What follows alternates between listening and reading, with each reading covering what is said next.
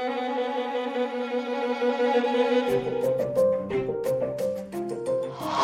guys carrying guns can and do make a difference. White males are arming themselves ostensibly about it's about fear of crime, and yet they are so much less likely to be victims of crime. We're in a situation today where gun rights have become the par excellence white right. Who's deserving of of violence, and who's deserving of of um, being at the other end of your firearm? Welcome back to In Sickness and in Health, a podcast about health and social justice. I'm Dr. Celine Gounder. This season, we're looking at gun violence in America. Last episode, we looked at how things turn out differently for men and women who use guns to defend themselves. Today, we're going to look at this idea of the quote, good guy with a gun, and the role race plays in determining what a good guy looks like.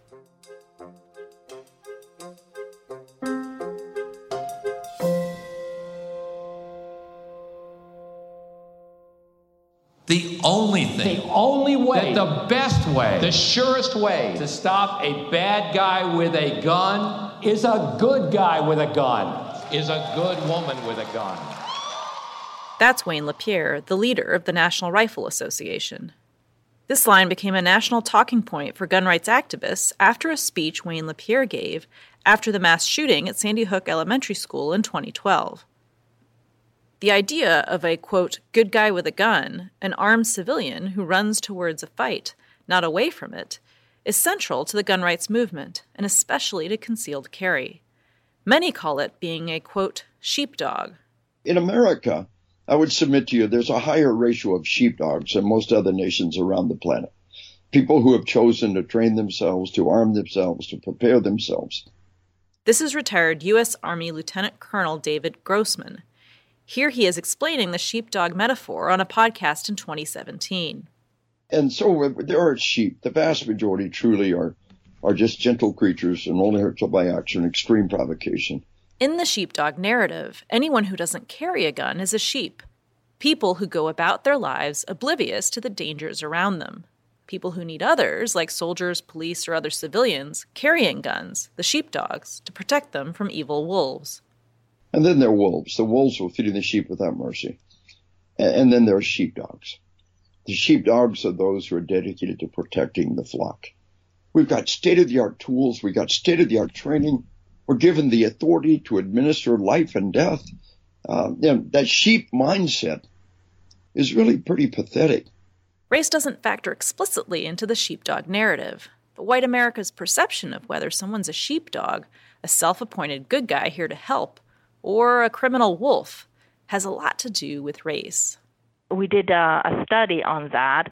This is Alexandra Filindra. She's a professor at the University of Illinois Chicago. We showed people the picture of a black guy with a gun and the picture of a white guy with a gun.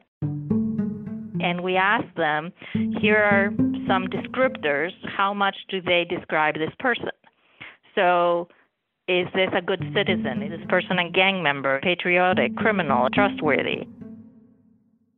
And predictably, there is a huge difference in the percentage of white people who think that the black guy is a criminal versus the white guy is a criminal, and who think that the white guy is patriotic and a good citizen uh, versus the black guy. Alexandra's research found that respondents' views on who the so called sheepdogs were had a lot to do with race. So, yes, I, we have very deeply ingrained stereotypes that a black guy with a gun is a criminal and a white guy with a gun is a patriot. Alexandra says this is nothing new. That's the narrative that has been played in the country since the revolution. I mean, the term patriot comes from the white guys in uh, during the revolution at Concord who um, fired the first shots. Right? That's the that's the mental image of the the white good guy and with the white gun owner. By comparison, a black guy with a gun in the early part of the century was mortal danger because it was a slave who had gotten themselves a gun and was going to kill white people. This idea that black people are a threat to white folk is a deeply rooted racist stereotype in American culture, and it informs how self appointed sheepdogs react when they interact with people of color. Angela Stroud is a professor at Northland College who studies concealed carry and race. She's also the author of Good Guys with Guns. In researching her book, Angela interviewed almost 40 concealed handgun license holders in Texas. Almost all her interview subjects were white, male, heterosexual, and middle or upper middle class. Those interviews showed Angela how the good guy narrative can run aground when it comes to black people. That was one of the um, really fascinating things I think um, that I found in my research is how often the people I interviewed who were you know I focused on white people intentionally they would say you know I carry a gun um, legally. I'm a good guy. I follow the rules. But during the interviews they would come up well actually there was many times they carried illegally either by carrying in places where um, guns were not allowed or they carried before they had a license one example was a white woman Angela interviewed who she calls Christy. And Christy was one of those who she's like, "Oh yeah, I carried all the time before I got a license." And she was also one who emphasized being law abiding. So I would ask about that, you know, well, how did it feel carrying a gun without a license? Were you ever worried about getting caught? And she said, "Oh no, you have to give them a reason to get caught." Meaning the police. You have to give the police a reason to get caught, and um, I don't need to worry about it. And if I ever get caught, then I'll just say, you know, well, I needed this to protect myself and it's I find so fascinating is that that sense of entitlement to breaking the law, um, to not feeling like the law really applies to you. At the same time, they often characterize particularly young black males as carrying guns illegally. And so you again have this like good guy, bad guy idea, you know, where the bad guys are the ones who carry guns illegally, even though white people do it too. But of course they're not they're not bad guys. They're doing they're doing good guy illegal things. Which, you know, that's one of those sort of paradoxes that has to be explained in terms of what it what it says about racism. Again, here's that dichotomy between an armed white person, even if they're carrying a weapon illegally, the good guy versus the hypothetical black person, the bad guy, the criminal, the threat. Angela's research showed that race influenced not only how white concealed carry holders saw themselves, but those around them too. She told me a story about one interview subject named Jack. That's another um, moment that I think really reveals the worldview on um, concealed carry. Jack generally tried to avoid the quote bad side of town. And he says he was driving around in a predominantly black neighborhood and he got lost. And a car um, stopped ahead of him and he didn't know what was going on, so he pulled his gun out and he held it, you know, by the door. And a man came up to the window and said, um, "I don't know how to get to the freeway. I'm lost. And could you help me?" And he said, "No, don't know. Can't help you." And so he says the guy walked, said, "God bless you," and, and walked back to his car. And Jack says, "I don't know what that was. If he was actually trying to do something or what, but I was prepared just in case." Both guys were lost. But one was a good guy, and one maybe not. But which was which? I used that story to set it in contrast to what I heard from other people who said concealed carry holders, these are the good guys. They're the ones who are going to stop and help and render aid. They're the ones who are going to, you know, be pack leaders and Boy Scouts, and they're going to have first aid kits in their cars. And if you ever need them, they're there for you.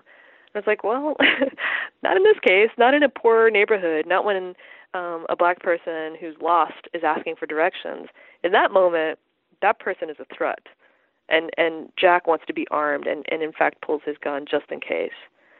And so, you know, it really calls into question. Well, when you talk about being ready to help and render aid, who are you talking about? You know, who who who's actually um, considered someone who's deserving of help, and who's deserving of violence? I find that is incredibly problematic. You know, justifying and rationalizing using a gun for self defense because you're afraid of certain neighborhoods. Um, seeing some people as inherently criminal because of race and class. That's the kind of worldview stuff that I think is is much more significant even than the number of people who are carrying guns legally. Take the case of Bernard Goetz. In 1984, Bernard Goetz was riding the subway in New York City. Crime was rampant in New York City subways in the 1980s.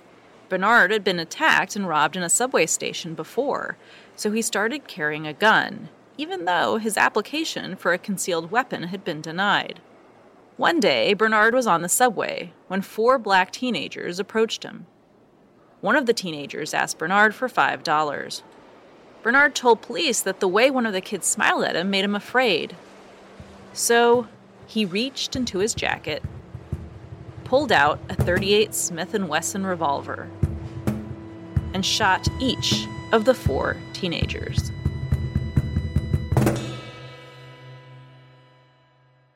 In Bernard's statement to police, captured in the documentary The Confession of Bernard Goetz, he said the only thing stopping him from shooting more was that he ran out of bullets. I, sh- I look, if I had more bullets, I would have shot them all again and again. The my problem was I ran out of bullets, and I was gonna, I was gonna gouge one of the guy's eyes out with my keys afterwards. I, I ran up to the first two to check them, who were on the ground, the first two that I had shot and they were taken care of. It's all very cold-blooded in this. I'm just going to offend everyone. I went back to the other two to check on them, and I said, "You seem to be doing all right. Here's another." The Manhattan district attorney at the time tried Bernard with attempted murder. Bernard, who was called a subway vigilante, was vilified, but also celebrated by New Yorkers. A jury made up of 10 white people and two black people acquitted him on all charges except one illegal weapons possession. Bernard served eight months of a one year jail sentence. We tend to excuse and to mitigate and to even praise white men's use of violence, particularly gun violence. This is Mary Anne Franks. She's a law professor at the University of Miami. We spoke with her in our last episode on gun violence and gender. Marianne points out that often the use of a gun comes down to the perception of threat, and race is central to that calculus. And what that has meant historically is that the perspective of that reasonable person is very heavily, uh, one could say, racially classified. That we've seen over time that black men, especially, but black people generally, their bodies and their motions and their presence is seen as much more threatening uh, than the bodies of other people. Mary Anne says this has only gotten worse with stand your ground laws. We're encouraging white men who are scared effectively of, of black men, we're encouraging them to act on those impulses and to think that their intuition should fill in for facts. And what that leads to, especially in situations of high conflict, are encouraging men to engage in violent tactics before they know everything that they need to know. This dynamic played out tragically in the shooting death of Jordan Davis. In 2012, four teenage boys pulled into a gas station in Jacksonville, Florida. The teenagers were listening to loud rap music while their friend was inside the gas station convenience store. Then Michael Dunn and his girlfriend at the time parked next to them. Michael was white, 45, and reportedly told his girlfriend he didn't like the music. He told police he asked the kids to turn it down. I rolled down my window and I thought I was polite. I asked them nicely. I didn't demand. I didn't. Mm-hmm. Or else I said, hey, would you guys mind turning that down? And uh, they shut it off. Mm-hmm. I was like, thank you. Mm-hmm. Um, and um, the guy that was in the back is getting really agitated. And I, my window's up. I can't hear everything he's saying, but you know, there's a lot of fuck him and fuck that and um, fuck that bitch, and then the music comes back on. Then Michael claims Jordan Davis, the teenager in the back of the SUV, ducked down to the floor of the vehicle and pulled up a shotgun. I saw a barrel come up on the window, like a like a uh, single shot shotgun where there's a barrel, and it was either a barrel or a stick. But sir, they're they're they're like we're gonna kill you. A witness said they heard Michael Dunn say, You're not going to talk to me like that. And then they say, You're dead, bitch. I mean, I, I, I didn't wait till to look to see um, if they were going to point it at me. And uh, I'm shitting bricks. But that's when I reached in my glove box. Unholstered my pistol. And so um, quicker than a flash, I had uh, a round chambered in it and I, I shot. Michael shot three times into the teenager's SUV. As the teenagers drove away, Michael fired several more shots at the SUV. Michael's girlfriend came out of the store to see what was happening. And she doesn't know what's going on. She come outside to see what was up. And I, I was just like, get in the car. We have to go. I, Okay. I, I just didn't feel safe there. Michael Dunn drives off. Meanwhile, the teenagers realize their friend Jordan is struggling to breathe. Michael Dunn had shot him three times. Jordan died at the scene. Police found no weapons in the teenager's car and no evidence that Jordan got out of the SUV to confront Michael Dunn. We've seen this in many high profile cases. You'll have a white man saying, I felt threatened by this black person. Now, I didn't see a gun, but I imagined that maybe he would have one, or I thought it was likely that he would and that he meant me harm, or I'm, I'm quite sure that he meant me harm. And it turns out that the evidence for that knowledge is not objective, but actually my feeling was that he's dangerous. But in contrast the Bernard Goetz case, a jury convicted Michael Dunn of first degree murder for the killing of Jordan Davis. He was sentenced to life in prison. He obviously can't say on the stand, I shot him because he disobeyed me, or I shot him because of the music. He says, I was in fear of my life. And I saw a gun come out of the back seat. Now, in this case, it turns out he doesn't convince uh, the jury that this is what happens, and he does get convicted. But even if we could consider that to be at least not another miscarriage of justice, in at least in terms of his trial, the fact of the matter is Jordan Davis is still dead, and he's partly dead because of the fact that this man thought that he was entitled to use deadly force in a situation that did not call for it by any objective measure. Both Bernard Goetz and Michael Dunn were white men who used guns because they were afraid of black crime. But one researcher I spoke with thinks white Americans' attachment to guns isn't fundamentally about fear of crime. According to Dr. Alexandra Filindra, the researcher we heard from at the top of the show, guns and gun rights have taken on a social dimension beyond the Second Amendment and debates about individual freedoms. And we know that because we actually, uh, in a survey, we asked people um, to rank a variety of government given rights, such as right, the right to freedom of religion, the right of freedom of speech, the right to vote, the right to a lawyer, um, and the right to bear arms. And um, we asked them to rank them uh, in terms of uh, one, two, or three the right to bear arms among whites is actually more important than the right to vote, than the right of freedom of speech. Um, it's quite astonishing to see how much they have elevated this um, this attachment to firearms, um, and this is because this has become an expression of white identity. Alexandra says this because Americans' views on guns correlate with their views towards people of color, what's called racial resentment. But before we go too much further, we should explain what that is. Racial resentment is a theory that uh, suggests that the way that whites think about African Americans changed in the 1960s. Before the civil rights movement, racism was justified in biological terms, that the differences between races were innate, inborn, genetic. The civil rights movement changed that. It was no longer acceptable to use biological racism as an excuse to deny equal access and rights to people. It was more than a hundred years ago that Abraham Lincoln signed the Emancipation Proclamation. But emancipation is a proclamation and not a fact. The civil rights movement claimed huge victories. Advances in schooling, access to jobs, and military service came. President Lyndon Johnson signed the Voting Rights Act in 1965. I will send to Congress a law designed to eliminate illegal barriers to the right to vote.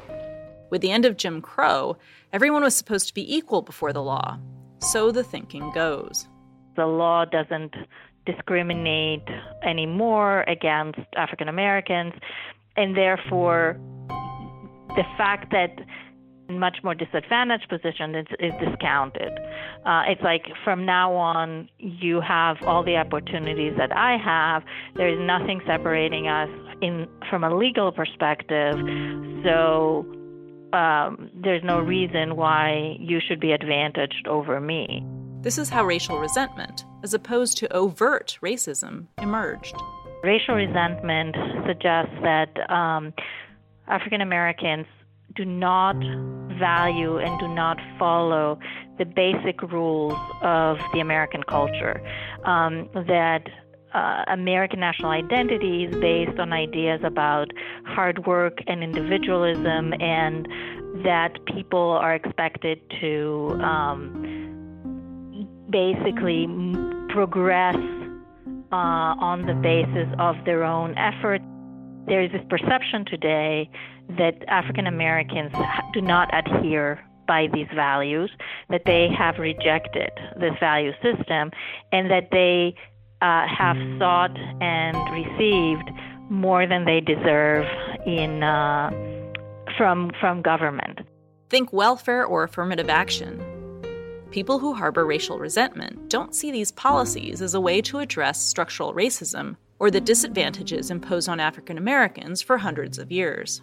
They see them from the perspective of the present and f- completely discounting the role of uh, history and structures as a, a, an unfair advantage to people that um, they receive because of their race.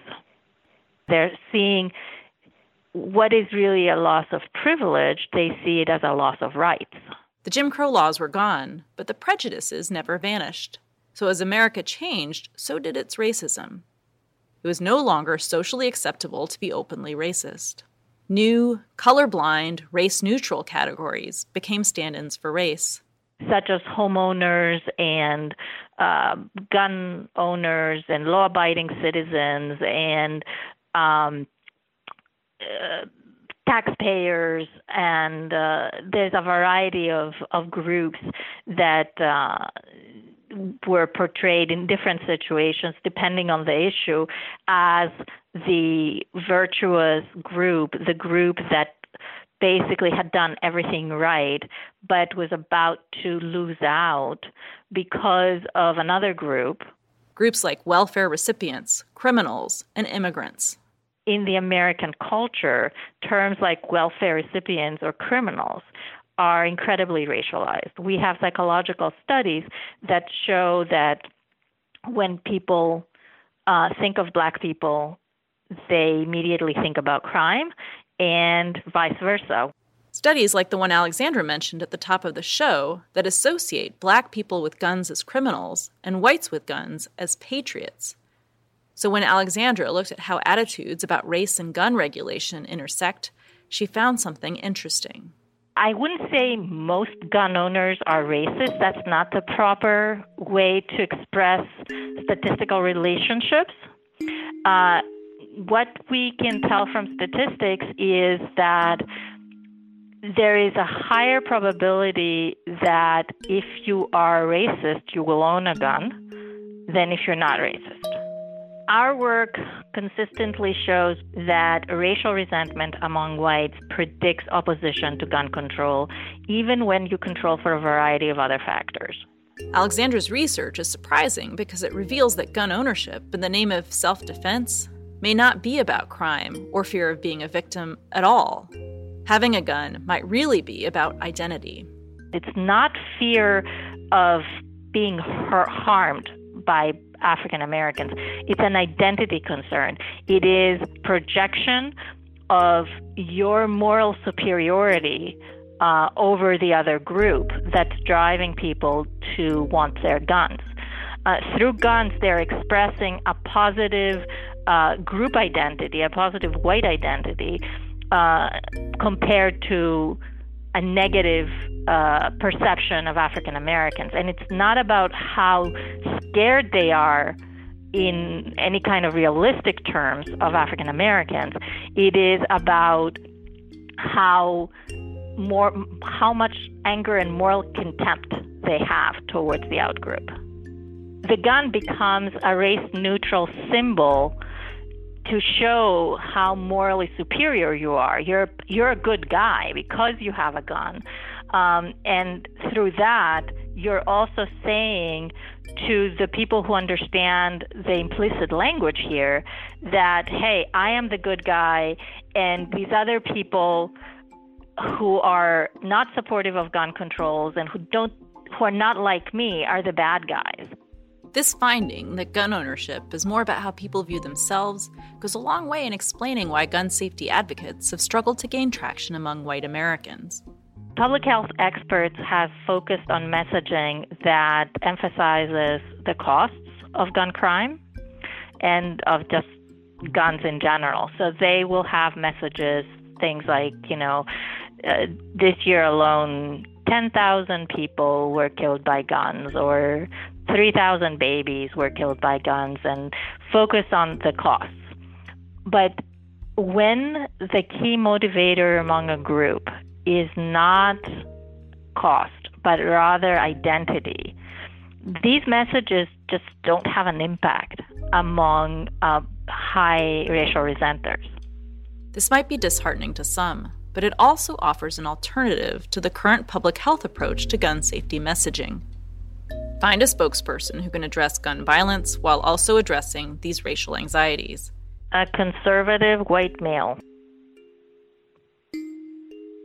A member of the group, basically.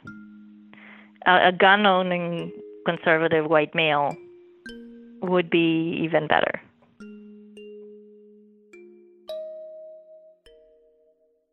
In our next episode, we'll go back in time and explore the rape myth and how that's intersected with race and guns in our nation's history. Today's episode of In Sickness and in Health was produced by Zach Dyer and me. Our theme music is by Alan Best, additional music by the Blue Dot Sessions. Archival audio heard in this episode came from the podcast Patriot to the Core, the documentary The Confessions of Bernard Goetz, and Michael Dunn's police interview from the Florida Times Union, all via YouTube. You can learn more about this podcast and how to engage with us on social media at In Sickness and podcast.com. That's In Sickness and in Health podcast.com. If you like what you hear, please leave us a review on Apple Podcasts. It helps more people find out about the show. I'm Dr. Celine Gounder. This is In Sickness and in Health.